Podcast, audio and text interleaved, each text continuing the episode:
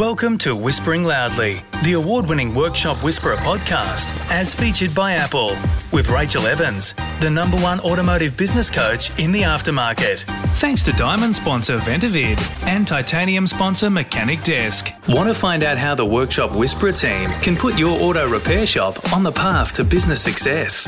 Head to www.workshopwhisperer.com slash whispering loudly to claim your free workshop success session with the team. Welcome to Whispering Loudly, the Workshop Whisperer podcast.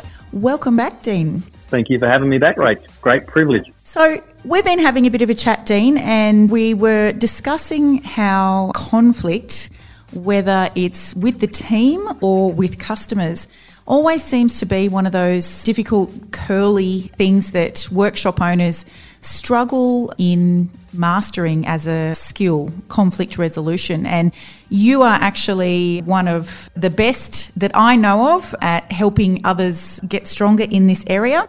So today I'm hoping that you'll be able to share with us what you believe would be the, let's say, five things that would help a workshop owner overcome a conflict situation. Yeah, absolutely. There is five clear steps. And just for context, about 10 years ago, I started doing some martial arts with my two sons. But from the very first night we went into that training, we got taught about the five principles of self-defense. And every week when we go back to train, we would just get hammered around these principles and we would learn martial arts moves, defensive moves that all aligned with each one of these principles. As I sort of went through it, I kept thinking to myself, you know what? If this is defending myself against the possibility of a physical attack, I wonder how they would work in a workplace when obviously there wasn't the threat of a physical attack, but what you felt was more like a mental or emotional attack. So I started testing these five principles of self-defense in the workplace and realized that they just had almost a 100% success rate in helping me navigate my way through conflict situations. And at that time, I was managing a team of 65 people. So you can imagine that there was a lot of conflict, a lot of chaos, but by coming back to these five principles time and time and time again, I found that I became more capable at managing conflict.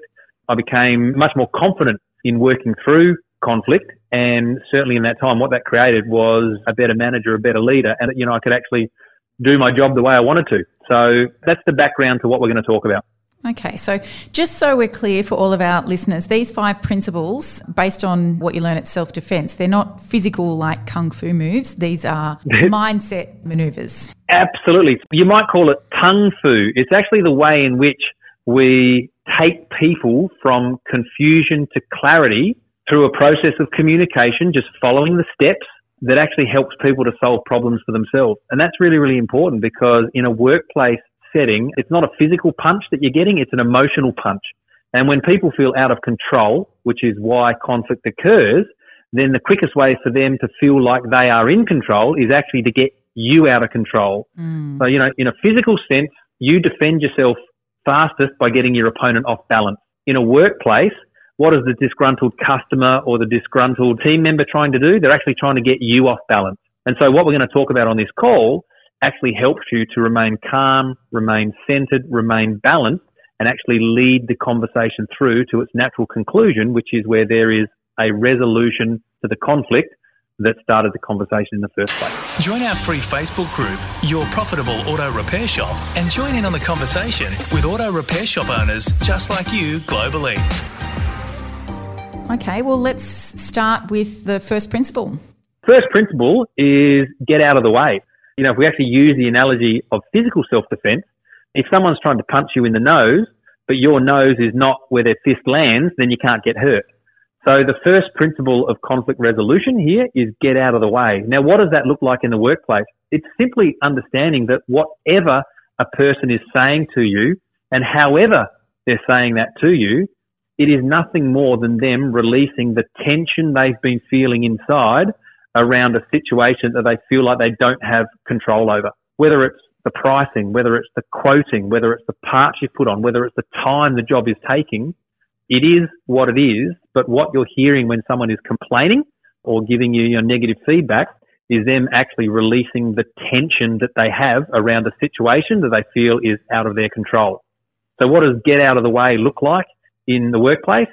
say nothing. Let them have their say and get it off their chest. That's all you need to do, whether they're swearing at you, whether they're raising their voice, whether they're hitting the desk. Your job is simple. It's to get out of the way, let all that language go past you. You just let them get it off their chest. Let's just say it's a team member that is letting loose, releasing some of this tension, and it's foul language, but it's within earshot of customers. To start with, you absolutely let them get off the chest because to try and shut that down right there makes them feel like you're not listening to them and not hearing them. So absolutely you do. But in step two, we can actually address that right there and then and move the conversation out of the earshot of those customers. But to start with, we actually just need to let them go. Okay, so tell us about step two. So step two is called soften. So uh, going back to the example I was using before, if someone's trying to punch you in the nose, you get your nose out of the way. The next one is to soften. Now the easiest way we learned there, you might whack them on the arm, give them a dead arm. All right. If you take away one of their weapons, then instantaneously they become less powerful than they were before. But again, we can't do that in the workplace.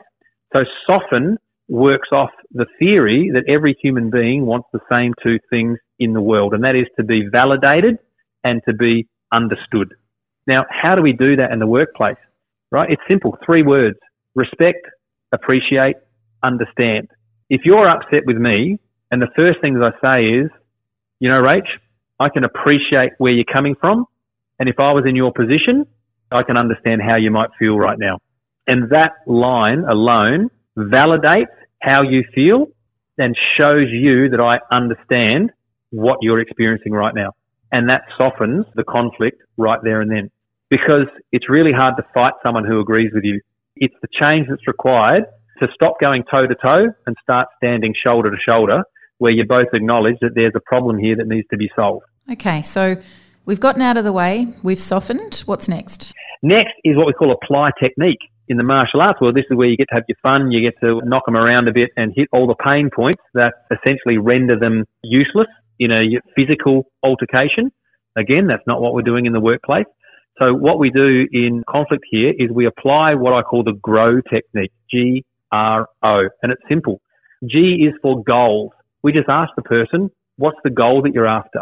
What's the outcome you want? What is it that you'd like to achieve here? We actually ask them to tell us what a great result for them would be. Now that's always a good idea because often how they want a situation to be resolved, what they're looking for is less expensive and less complex than what we think we need to do to solve the problem for them. Once they've told you what the goal is, you either tell them what the reality is of what's happening right now, and that gap then offers you the chance to go to step three, O, which is options. What could we do from here? And there's an interesting point that happens at principle number three is that you actually help them to shut down their emotional brain and fire up their logical brain because we can't be emotional and logical at the same time. Conflict arises out of a sense of being emotionally out of control. And that's why the validation acknowledgement piece is so important because it validates the emotion. But then when we apply technique with the GROW model, it takes them to thinking about a logical resolution to the conflict. And in that moment, the conflict's actually over. Take a smoko and review us on your Apple Podcast app or wherever you listen. Step four. Step four is way forward. This is where we get a clear commitment, a clear agreement, a clear understanding on who's going to be doing what to solve the problem, get rid of the conflict. Okay. And it is a game of who, what and when. If you and I are in a conflict, for whatever reason, we will agree the, the steps forward, the pathway forward and the time frames that it's going to take to complete those particular tasks that would see the person be happy with the outcome. So it's very clear, very logical, very open and transparent around what the steps are going to be, who's going to complete those steps, and what time frame we're giving ourselves to complete those steps so that everyone involved in the conflict can see that the people are working towards resolving it. And then step five. Step five is look around for your mates. Again, if we go back to the self-defense analogy, if for some reason you ever found yourself in a physical altercation one on one and you happen to come out victorious in that situation, while you might be sitting there patting yourself on the back for a job well done, you might not see this fella's five mates coming to ambush you from the back. So when we've gone through those first four principles, got to the end, it's really important that you step back from that conflict situation and look around for the ways in which you were implicated in that conflict in the first place. Was there a lack of knowledge either on your part or the other person's part? Was there a lack of skill? The quality of work was lower than it should have been. Was there a lack of experience or exposure to certain training that need to occur? Was there a lack of systems, a lack of process, a lack of communication, a lack of follow up?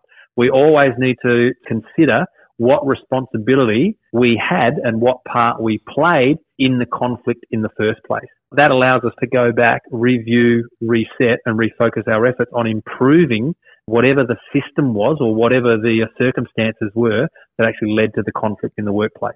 If we don't do that piece, we're really just locked in to making the same errors all the time and having to deal with the same problem, the same conflict over and over again until we work out what the root cause of that problem was. And in most cases, it's a system failure. So important to take the lesson from what led to the conflict in the first place so we don't repeat the mistake. And I think just to put a ribbon around it all, it's to appreciate that 99.9% of the conversations that you will engage in in the workplace on a daily basis are and will be conflict conversations. Why? Because no one else on the planet sees the world, feels the world, or hears the world exactly the same way as you are. And biologically, we are wired to look for threat, to look for contrast, to look for danger. And why does conflict come out? Because someone feels threatened, they feel endangered, and they don't feel safe. So we just understand that conflict is a natural part of human interaction. So when we're prepared for it, when we're expecting it, that's where we do our best work as a manager, we do our best work as a leader, we do our best work as an expert. And for our listeners out there that may be thinking, you know, it's great that the final step being about reflection and what do we need to do so that this doesn't happen again. But what about when you've got a toxic team member where mm. even though you've done the work to correct the system failure, they still find something on a daily basis or near daily basis to instigate a conflict situation. What's your advice then? Sounds like we could do an entire another podcast uh, just on how to spot your rotten apples in your team. But the truth is, across all performance, once is an event, twice is a coincidence, three times is a pattern. If you see the same person creating the same conflict, causing the same drama three times in a row, then you actually need to have the conversation around whether your workplace is the best place for them to be. And you need to then think about moving them out. Of course, to do that, it's really, really important to get proper advice, HR legal advice. But once you've made an attempt to address the issue with them and there has been a clear agreement and expectation around who's doing what to improve the situation, if the individual in question continues to behave, act in a manner that goes against those agreements and against those expectations, then it is cause to consider that releasing them from a relationship that is no longer working for either party. Well, amazingly valuable information. I'm sure you'd all agree out there listening to this episode. Thank you, Dean, for sharing the five principles of conflict resolution. Quite extraordinary how you've been able to take that from self defense and apply it in the workplace. Quite amazing. So thank you.